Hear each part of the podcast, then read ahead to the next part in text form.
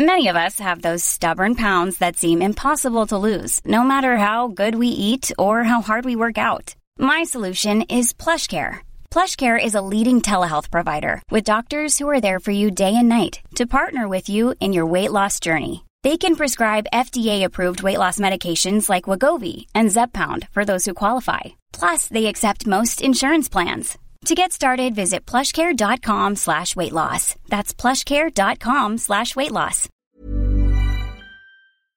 Do you know a student getting ready to go to college? Or are you looking at going back to school yourself? The Woodward Hines Education Foundation and the Get to College program help more Mississippians get to and through college to get certificates and degrees that lead to meaningful employment.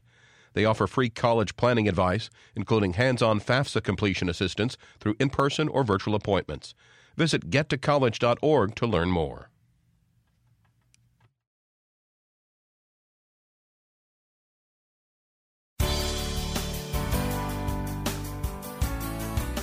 Good morning. It's 8:30 on Wednesday, November 1st. I'm Desiree Frazier. This is Mississippi Edition on MPB Think Radio.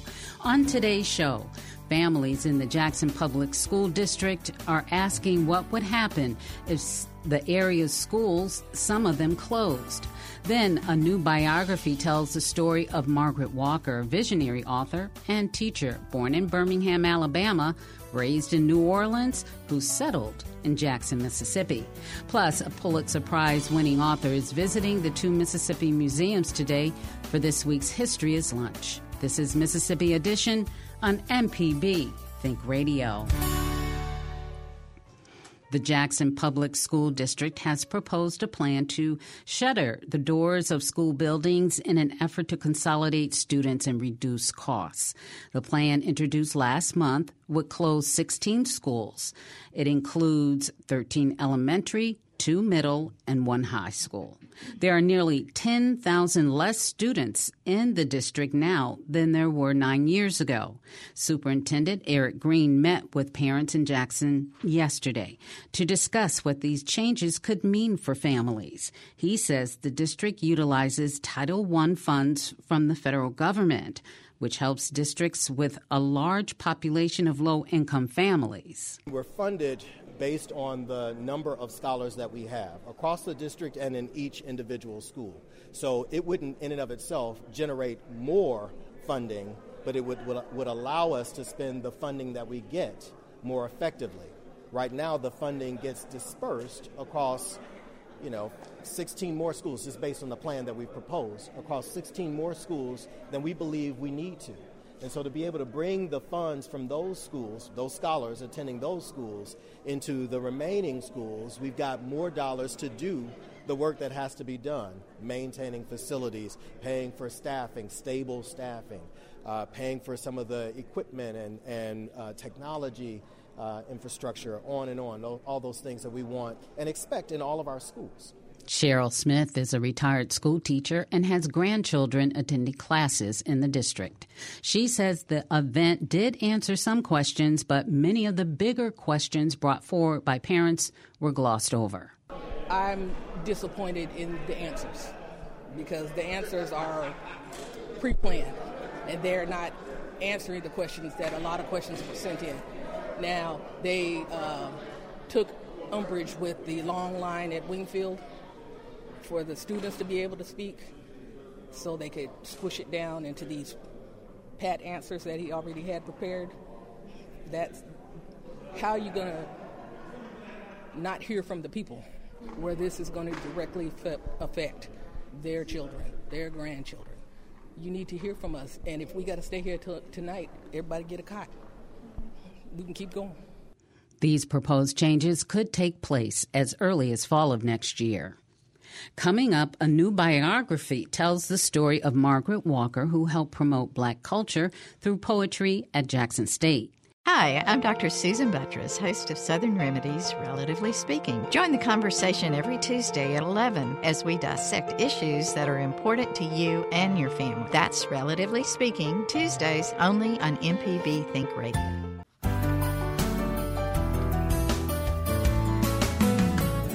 This is Mississippi Edition on MPB Think Radio. I'm Desiree Frazier. Tonight, hundreds will descend upon Jackson for the Phillis Wheatley Poetry Festival, which honors black authors and poets and their impact on the arts. The festival was founded 50 years ago by novelist and professor Margaret Walker. The Gulf States newsroom's Maya Miller sat down with Walker's biographer, Maryemma Graham, to talk more about her life and legacy. For listeners who may not know who Margaret Walker is, could you tell us a little bit about her? So, Margaret Walker is a 20th century figure. Not only was she a poet, novelist, writer, uh, intellectual, she was an academic, she was a teacher. Uh, and most of that career was at Jackson State University, where she went in right in the middle of the century, 1949, and never went anyplace else. So she moves from the radio to the television to film to video. And she had all of access to all of those networks. Uh, but she did it from jackson mississippi. I think her view was that the state had had such a horrible history. We have tremendous potential in this place to change that image. So she started bringing people to mississippi. And one of the things she did that was so powerful was the Phillis Wheatley Festival in 1973. And so she brought attention to the power of Black literature and to the power of Black women's participation, in this case, inauguration of a tradition. Margaret Walker faced immense success with Jubilee. That was her historical novel about a young enslaved woman in Georgia during the Civil War. But she also faced hardships as a Black academic and a creative. Can you talk a little bit about that? Absolutely. Walker's work was recognized. She was honored. Everybody knew that Jubilee was an important work. But she also recognized that that work had been plagiarized in Alex Haley's Roots by the time that truth was uncovered and Haley's work was proven to be built on other people's works as well, Haley was dead, but Walker's career had already suffered. She was jealous, people said, and nobody came to her rescue. So she went from fame to infamy overnight, in a sense. And she never really recovered in terms of her literary career she remained, of course, a powerful voice, but she suffered miserably as a result of that. Tell us more about publishing the biography of Margaret Walker, because you know it was a process that took nearly 20 years. For me, the question was there's a lot of story here. First of all, Walker left uh, over 150 journals. She was a she she journaled. She recorded her own life. So she left me a treasure trove. And I had to read every single page to know her as best I could. And that was the obligation I had as a biographer. Putting it all together and then having life happen to me as well took the two decades. But I learned a lot. And I what I have also learned is that we have too far few women's biographies, particularly black women. So I hope that it encourages people to tell more of those stories. We have very, very few still. And so, in what ways did you change as a scholar and a creative in the time that you began this project to holding the published book in your hands? Biography is a hard genre to master. it's the first thing. You're responsible for somebody else's life. It's easy to get confused with thinking about that being your own life. So you are a caretaker, you are uh, uh, holding on to threads of information that nobody knows but you. Critical decisions that you have to make. Do I leave it in? Do I leave it out? What image do I want to leave of this person? She didn't worry about what would happen to her.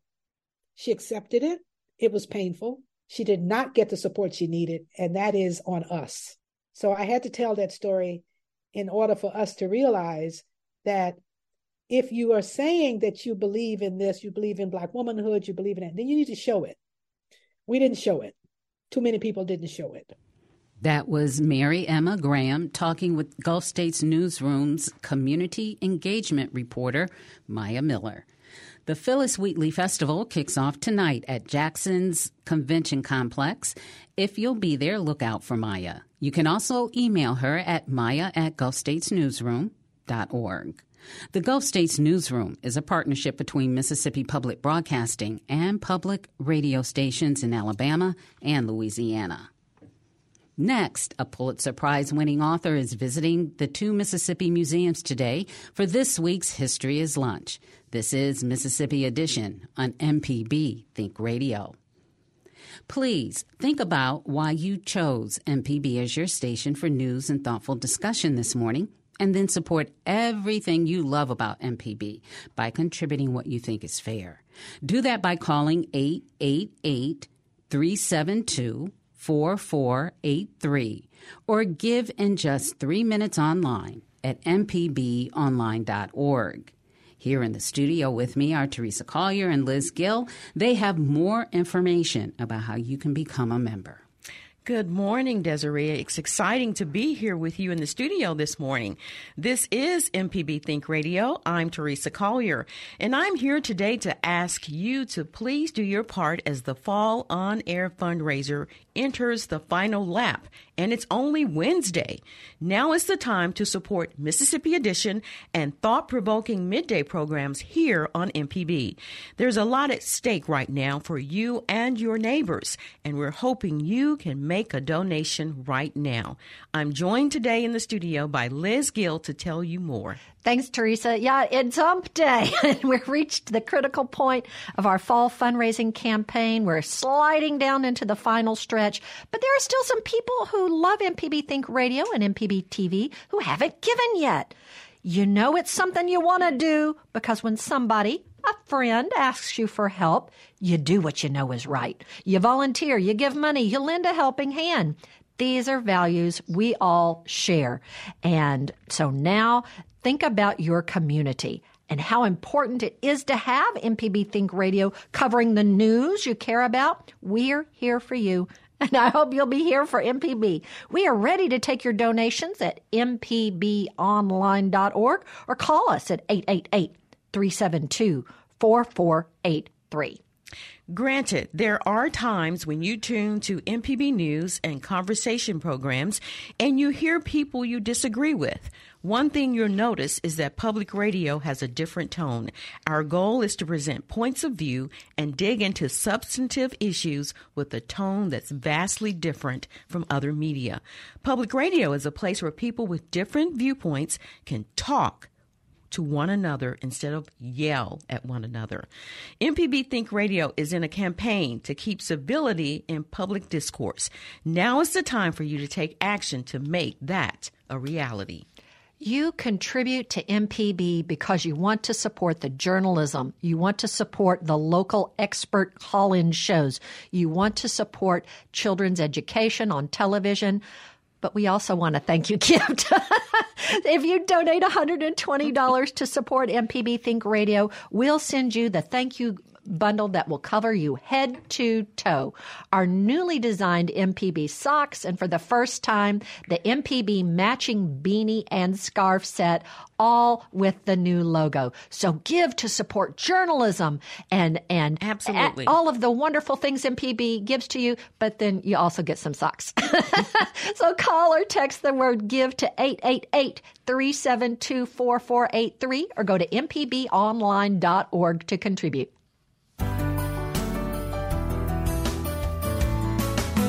This is Mississippi Edition on MPB Think Radio. I'm Desiree Frazier. A Pulitzer Prize winning author is in Jackson today, speaking at this week's History is Lunch. It's a series hosted by the two Mississippi museums, the Mississippi Department of Archives and History, where historians and firsthand witnesses share their expertise about events that shaped Mississippi and American history. Beverly Gage is a history professor at Yale University in Connecticut. She has won a Pulitzer Prize this year for her book called G Man J. Edgar Hoover and the Making of the American Century. She says Hoover's influence over the Federal Bureau of Investigations changed how the United States responded to major changes in the 20th century. He was the head of the FBI for 48 years from 1924 to 1972, and he exercised enormous power. And then I thought that we had a little bit of a one dimensional view of Hoover. Um, he's certainly a villain, and he's a villain uh, in many ways in my story. But I thought if we wanted to understand that power and influence, we had to really tell a more complicated story. You're going to be bringing his story to Jackson, Mississippi for History is Lunch, sponsored by the Mississippi Department of Archives and History. I suspect there's going to be a lot of interest and a lot of questions because, as you said, his, he was extremely powerful and he lived this larger than life kind of persona. That's right. For most of the period that he was head of the FBI, he was a household name.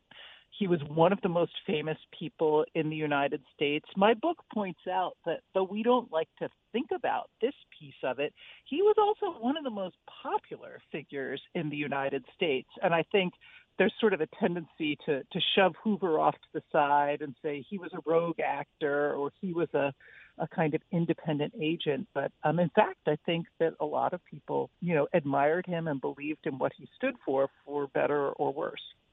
Did he give public speeches or anything like that? Did he travel around the country and speak to groups? Did. He had an enormous public relations apparatus at the FBI that was really designed to turn not only him, but all FBI agents into these kind of icons of American law enforcement and federal power. And he was pretty successful at it. He traveled, but he also had ghostwriters who wrote articles under his name. He had fleets of FBI agents who were trained as speakers to go out and speak in his stead. The FBI worked with Hollywood, they worked with newspapers, they worked with radio, um, and they were everywhere. He stayed in the job until he died. What was his motivation? Was it power? It was power, I think, in part, and it was also, I think, some you know a sense that he didn't have anything else in his life. He had really dedicated his whole life to this institution. I think by the time he was an old man, he kind of believed that it couldn't operate without him, which certainly proved not to be true. Um, but he really liked being at the center of things, and he wanted to stay there as long as possible. Of course, we know about the taping of Martin Luther King Jr. during the civil rights movement. Was he a racist? He was racist, and he was kind of steeped in racism from very early on in his life. He grew up in Washington, D.C., at a time when DC was going through a very rigid process of racial segregation. He went to segregated schools. Uh, he went to George Washington University, joined a fraternity called Kappa Alpha, which was itself steeped in kind of Old South uh, racial mythology. And he carried a lot of that, you know, into the 60s, into these struggles with uh, with King and with SNCC and with the Black Panthers and with the civil rights movement as a whole, and that forms a big part of the book. And there are also books that have been written about how the FBI in, infiltrated the Black Panthers, infiltrated uh, civil rights groups in order to hear and uh, blunt what they were doing in some instances they ran very elaborate um, both infiltration and then disruption campaigns. So they were not only spying on civil rights organizations, uh, but certainly by the 1960s actively seeking to disrupt them. So telling informants to go in and spread rumors or planting false newspaper stories. Um, in King's case, you know, recording his sex life in hotel rooms throughout the country and then sending him, you know, anonymous threatening letters and the tapes. Uh, so it was surveillance, but it was also uh, active disruption and infiltration. Beverly Gage, the author of the Pulitzer Prize book, a biography about J. Edgar Hoover. It's called G Man, J. Edgar Hoover, and the Making of the American Century. You will be speaking at History is Lunch today at the two Mississippi Museums we thank you for taking the time to talk with us about this book, and I'm sure it's going to generate a lot of questions and interest at the event. I hope so. Thanks for talking. This has been Mississippi Edition on MPB Think Radio.